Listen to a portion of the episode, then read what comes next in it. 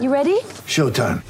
On May 3rd, summer starts with The Fall Guy. Let's do it later. Let's drink a spicy margarita. Make some bad decisions. Yes. Audiences are falling in love with the most entertaining film of the year. Fall guy. Fall guy. Fall guy. That's what the poster said. See Ryan Gosling and Emily Blunt in the movie critics say exists to make you happy. Trying to make it out? Nope. Because I don't either. It's not what I'm into right now. What are you into? Talking. Yeah. The Fall Guy. Only in theaters May 3rd. Rated PG-13. This is the All Access Legends Podcast. Our next guest is a three time All American, three time first team All ACC. He enjoyed a 17 year career in the NBA, had over 15,000 career points and over 7,500 career rebounds. On top of that, he's inducted in the New York City Basketball Hall of Fame and played on the 1982 National Championship team at the University of North Carolina. Sam Perkins, welcome to the All Access Legends podcast brought to you by the National Basketball Retired Players Association. How are you today? Good, appreciate it. Thank you. Awesome. So I want to start with something that I mentioned in your intro. What was it like to play on the 1982 National Championship team at North Carolina and play alongside some of the greats like Jordan and Worthy? Man, I mean, I don't. I, I talk about this all the time because everybody asks me about that that team. Um, everybody seems to think that that was the greatest college team of, of to mankind, but just being there, it was just um, playing for Dean Smith and the guys you mentioned. It was it was an experience. I mean, we didn't know it was an experience until after we left it left there. But while we were there, we just had a good time. We played together.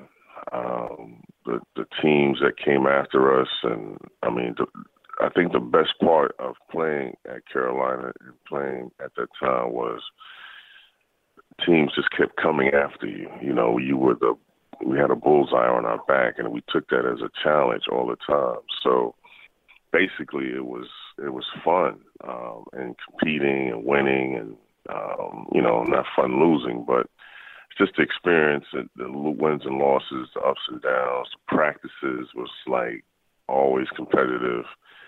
It, it just it was just four years of growing up, and um, Dean Smith was one of those guys to keep us in check. College will certainly do that to you. Yeah.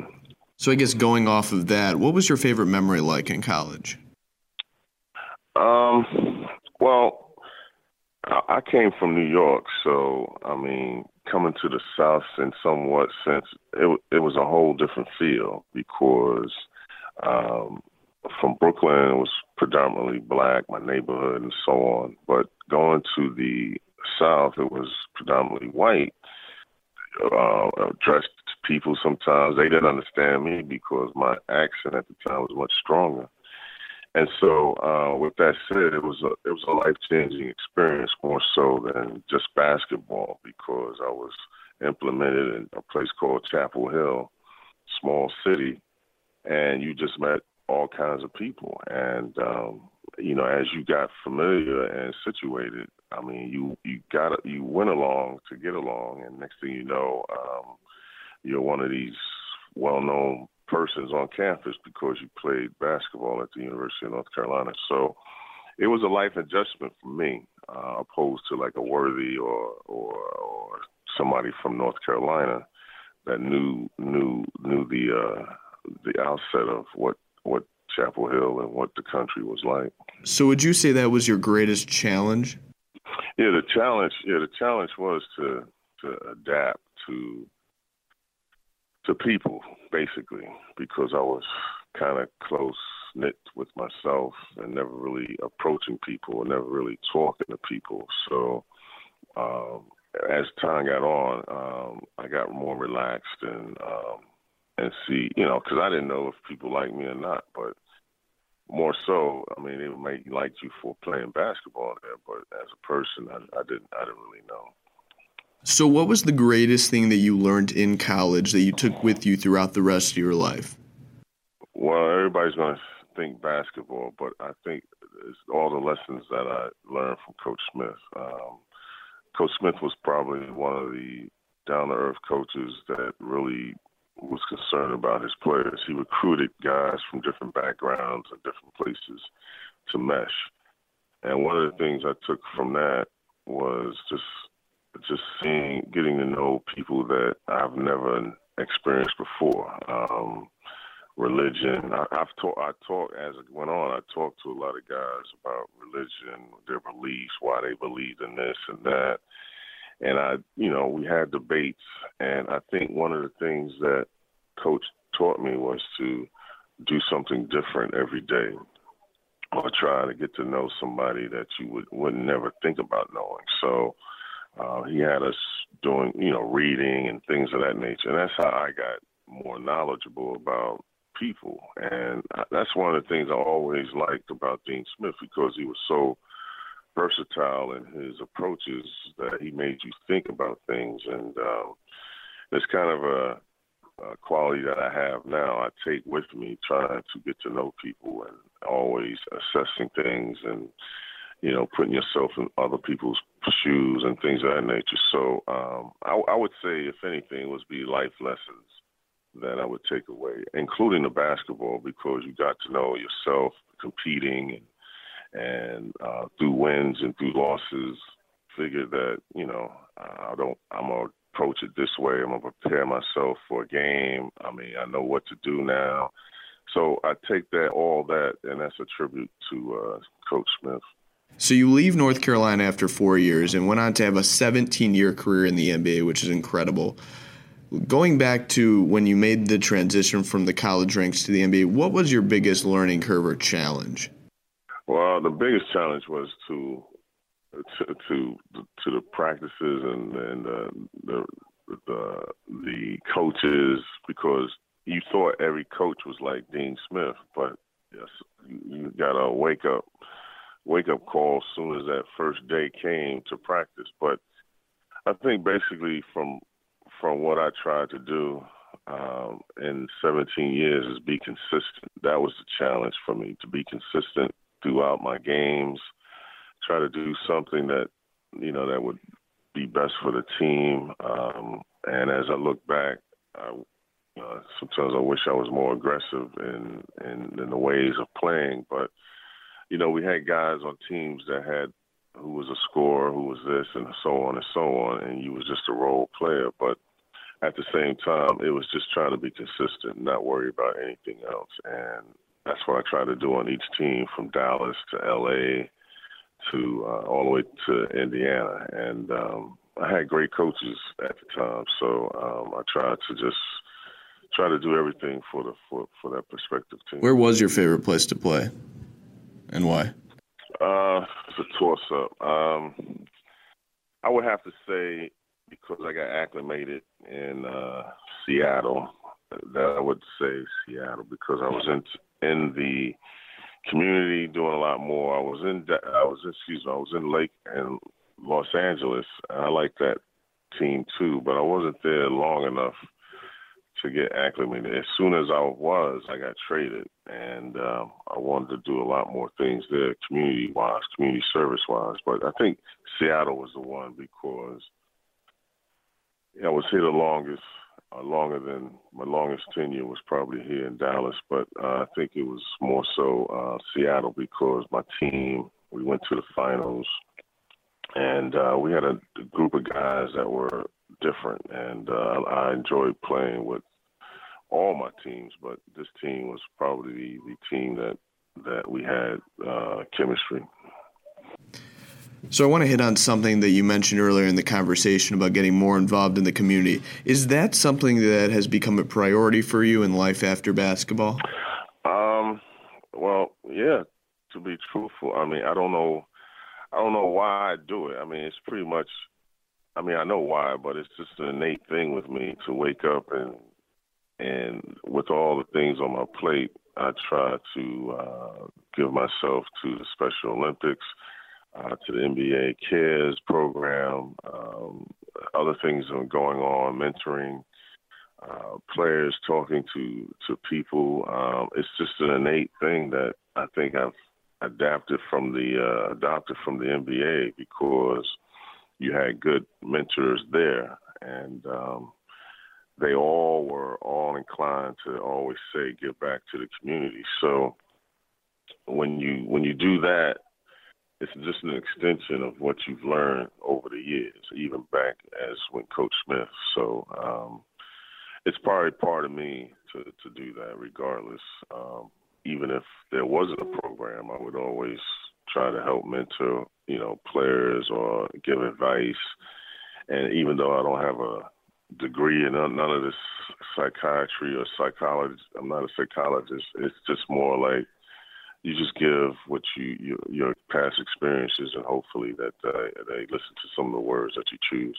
So you're the new guy on the NBRPA board. What do you bring to the table, and how do you hope to help fellow retired players, you know, being in this new position?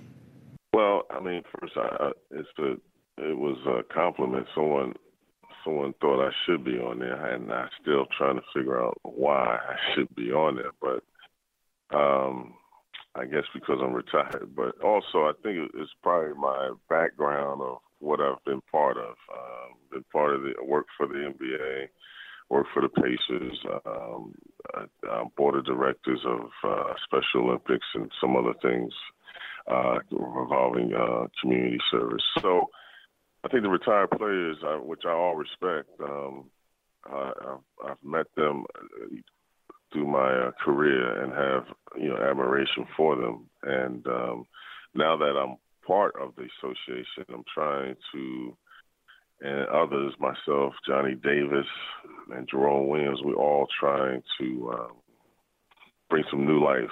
Um, you know, shed some light on what we sh- what we could be doing, what we need to do to to impose or hopefully impose our will and ideas of of of newness and give them some life and be proud to be you know players from from whatever era they played they chose to uh, that they I mean not chose but whatever era that they played in. But I think it's um it's refreshing to see new ideas and I think that's what they aim to do is just have new ideas so that we can still have some life within us to to make a difference. And I think being on the board where hopefully I'll, i can bring that uh, stability of uh, from for new ideas and have some and have a good time basically.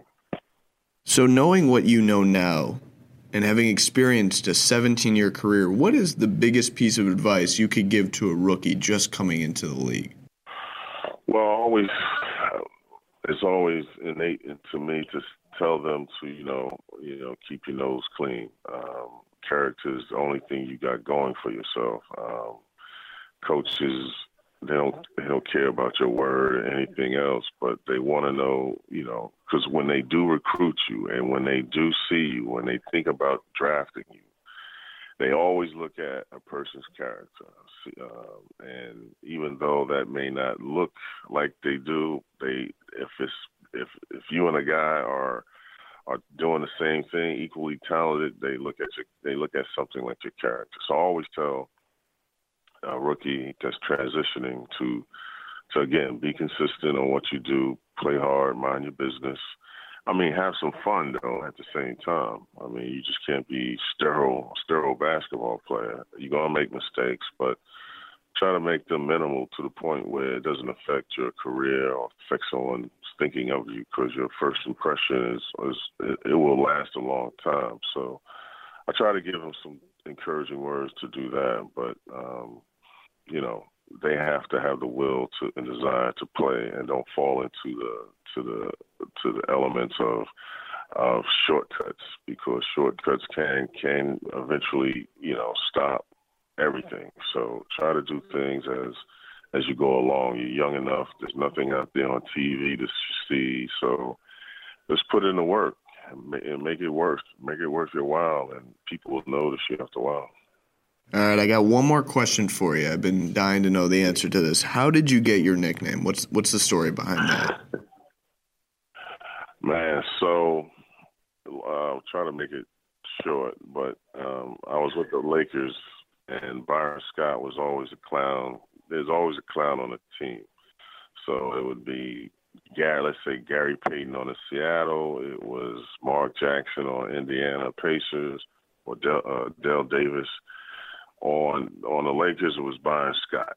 And he was naming everybody because Magic had a name, which of course Magic James had clever, clever. Um, Vlade wanted to be the magician because he wanted to pass like uh, magic. So come me, and um, I'm always. I mean, I'm always not lethargic, but I'm always taking my time to go places from a point A to B. Whether point A to B is around the corner or down the street, I'm I'm the same speed. So I was late for practice. I wasn't late for practice. I got there later than I wanted to, and at the forum. And you have supposed to be in a circle at 9:45. If you're not in the circle at 9:45, you get fined. So they saw me run by around 9:38 to the locker rooms. I had to pass. I had to pass the the court to get to the to the to the to the um to the locker room. So I got dressed and they they were betting that I was going to be uh, late and fined. So I got dressed, and it was about nine forty. From nine thirty eight, it was about nine forty four, nine forty three, and I was I didn't run. I was walking to the to the to the to the circle. You're playing it cool. Yeah, and so uh, exactly, and so I didn't know. I said I'm gonna get there regardless. But when 9:45 came, I was in that circle. So Byron Scott was like, "Here comes Sam. Look at he all smooth." And next thing you know, that's it took off like, "Oh, he walking smooth." And they all laughing at me because here I am at 9:44. I'm not even any any rookie, any anybody else would be breaking their neck to get to that that circle. And I was just walking. I was just walking so casual, like I had nothing to worry about. So but that's how the name started. And then when I got to uh, when I got to play for Seattle, Kevin Calabro put the big in front of it, and because of shooting threes, and and that's how the name came, and that's how it all started. The All Access Legends podcast is brought to you by the National Basketball Retired Players Association.